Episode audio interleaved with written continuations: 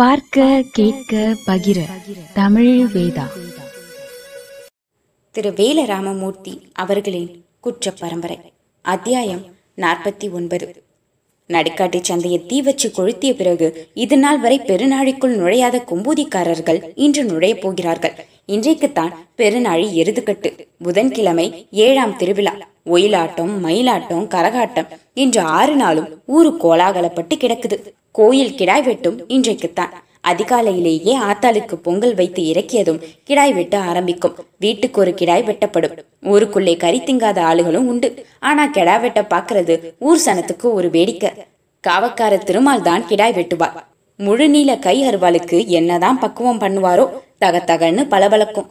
கிடாய் கொம்புகளில் பூவை சுற்றி ஒரு குடம் மஞ்சள் தண்ணீரை உடம்பு நனைய ஊற்றி விட்டதும் கிடாய் சிலிர்த்து ஒரு குலுக்கு குலுக்கும். நிற்கிற வாகு பார்த்து ஒரே வெட்டு. தலை தனியா ஓடும் ஒரு கிடாய்க்கு ஒரு வெட்டுதான். மறுவெட்டு கிடையாது. குடம் குடமாக மஞ்சள் தண்ணீரை ஊற்றியும் கிடாய் உடம்பை குலுக்கலேனா? அது தெய்வ குத்தம் அந்த கிடாய்க்கார குடும்பமே கை கூப்பி கண்ணீர் விட்டு ஆத்தாளுக்கு முன்னால அழுது புலம்பும். கிடாய் வெட்டு முடிந்ததும் சிதறு தேங்காய் உடைப்பு. மூட்டை மூட்டையாக பெட்டி பெட்டியாக சூறை தேங்காய் நேர்த்திக்கடை. பெருத்த ஆலமரத்தூரில் கிளைகளிலும் எட்டு திக்கிலிருந்து வீசி அடிபட்டும் உடைப்படாமல் பறந்து வருகிற முழு தேங்காய்கள் பல மண்டைகளை பதம் பார்க்கும். தேங்காய் தண்ணியில ஆலமரமே குளித்து நிற்கும். இந்த வருஷம் ஆவணி பிறக்கவும் நல்ல மழை. கண்மாய்க்குள் இருக்கிற நிறைக்குல வள்ளியம்மன் கோயிலை சுற்றி தண்ணீர் நிக்குது கண்மாய் பெருகி போனதாலே பொண்ணு பிள்ளைகள் தண்ணிக்குள்ள இறங்க முடியாது. கழுத்தளவு தண்ணி. மேற்கே வெகு தூரம் நடந்து கரையேறித்தான் ஊருக்குள்ள போகணும். கொட்டு மேளங்கள் முன்னே போக பொங்கல் பானைகளை தலையிலே சுமந்து பெண்கள் நெடுவரிசையில் நடந்து வருகிற அழகை கரையிலிருந்து பார்க்கிற கண்ணுக்குள்ளே சினைப்பாம்பு நெளியும். வெட்டுப்பட்ட கிடாய்களோடு இளவட்டங்கள் கழுத்தளவு தண்ணிக்குள்ள ஊற பார்த்து இறங்கி விடுவார்கள். ஒரு கையில கெடாத்தல மறு கைத்தாங்கல்ல தலையில்லாத கோயில் கெடா. ஒரு கிடாய்க்கு ரெண்டு இளவட்டங்கள். நூறு இருநூறு கிடாய்களும் வரிசை கட்டி கண்மாய் தண்ணியில மிதந்து வரும். கரையிலிருந்து பார்த்தா ஆத்தா கோயிலுக்கு தண்ணி மேல நடந்து போக கருங்கல்லு பாலம் கட்டினது போல பாக்குற கண்ணுக்குள்ள கருங்கோடு நீளும். நிறைந்த குமரி போல் இந்த வருஷத்து முளைப்பாரி நல்ல வளர்த்தி. முளைப்பாரி வளர்த்திய வச்சு அந்தந்த வருஷத்து பலாபலனை கணிக்கிறதுண்டு. இந்த வளர்த்திக்கு ஏதோ பெருசா நடக்கணும். என்ன நடக்க போகுதோ தெரியல. இரும்பு தொப்பி மாட்டிய சட்டி போலீஸ்கள் கச்சேரி நிறைய வந்து இறங்கி இருந்தார்கள் ஜனங்களுக்கு உறுத்தியது. எதுக்கு இவ்வளவு போலீஸு? எருதுகட்டுக்கு பந்தோபஸ்தான். இத்தனை வருஷமா இல்லாம இப்போ என்னவா? என்ன திட்டமோ தெரியலையே. கேட்டு போலீஸ் போட்டு கொடுத்த திட்டப்படி இதுவரை எதுவும் பிசகில்லாமல் நடந்து வருகிறது. இறங்கி போயிருந்த தோள்பட்டையை ஏற்றி வைத்து கட்டிக்கொண்டு வெள்ளைக்கார சர்ஜன் வேலைக்கு வந்துவிட்டான் இன்ஸ்பெக்டர் பகதூரின் அறைக்குள் ரகசியமான அமைதி நிலவியது. பகதூருக்கும் சர்ஜென்ட்டுக்கும் மட்டும் கேட்கும்படி கிழட்டு போலீஸ் சொன்னார். இன்னைக்கு எருதுகட்டுல கொம்பூதிகார குணத்தை பாருங்க ஏசமா கூட சேர்ந்து மாடு பிடிக்கிறவன் கொம்பு குத்துப்பட்டு செத்து விழுந்தாலும் அவனை தூக்க மாட்டான். காளைய மடக்கி பிடிக்கிறதுல தான் குறியா இருப்பான் இவனுங்க மனச சேர்த்தியே இல்லையசமா ஆனா ஒண்ணு கொம்புதிக்காரன் கையில பிடிபடாத காலை கிடையாது. பகதூர் துரை மனதுக்குள் சிரித்து கொண்டார் இதுவரை பிடிபடாத அந்த கொம்பூதி காளையே இன்றைக்கு பிடிபட போகுதே. பெருநாழி எருதுக்கட்டில மாடு பிடிக்க வர்றோம்னு வேயண்ணா சொன்னதுல கூழாணி கிழவிக்கு சம்மதம் இல்ல. நேரங்காலம் முன்ன மாதிரி இல்ல. போலீஸ்காரன் கொம்பூதிய விடாம நெருங்கி வர்றான். புதரை விட்டு வெளியேறி போகிற பாம்பு கண்ணுல பட்டவன கொத்தவும் செய்யும் கம்படிப்பட்டு சாகவும் செய்யும். எதிரிய நம்ம இடத்துக்குத்தான் வர வைக்கணும். நாம போகக்கூடாது காடுமலை கண்டு வந்த கூழாணி கிழவிக்கு உள்ளுக்குள்ளே உறுத்தி கொண்டே இருந்தது. மகனை பார்த்து சொன்னார் வேயண்ணா நீ மலர்ந்ததெல்லாம் பூவுன்னு நினைக்கிற.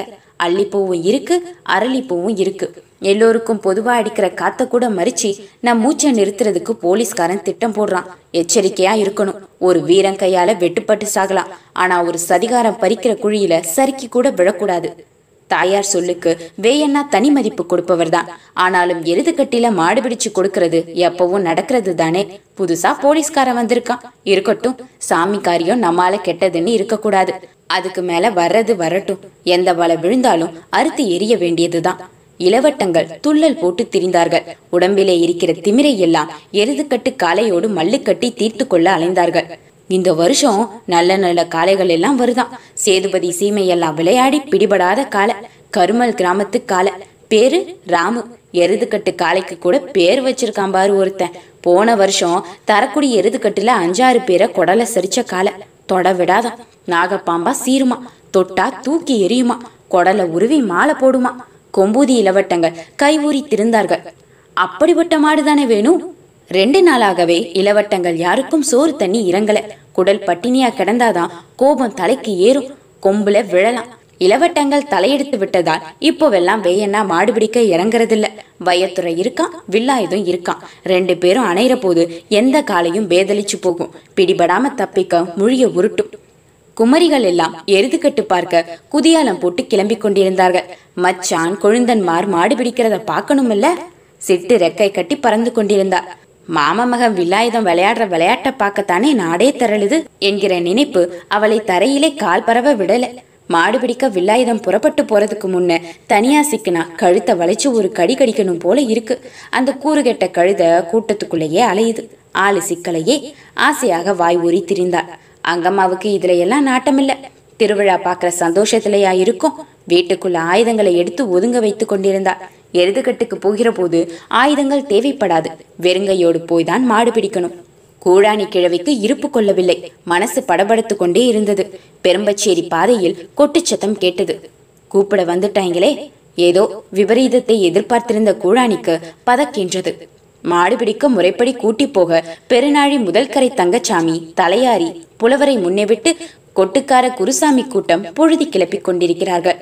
குலசாமிக்கு முன்னால் கொம்பூதி கூடியது.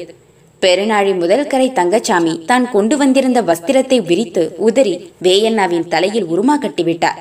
மல்லிகை பூச்சரத்தை மணிக்கட்டில் கட்டிவிட்டார். எலுமிச்சம்பழத்தை உள்ளங்கைக்குள் வைத்து வணங்கி வேயண்ணாவின் கையில் கொடுத்தார். திருமண் எடுத்து பூசிவிட கூழாணிக்கு கைவரல. எப்போதும் இல்லாத பதற்றம்.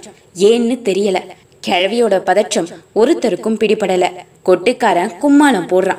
எல்லோரும் வேயண்ணாவை முன்னே விட்டு வெறுங்கையோடு மாடு பிடிக்க பெருநாளுக்கு புறப்பட்டார்கள்.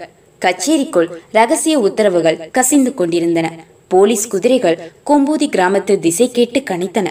அத்தியாயம் நாற்பத்தி ஒன்பது முடிவுற்றது. குற்ற பரம்பரை வளரும்.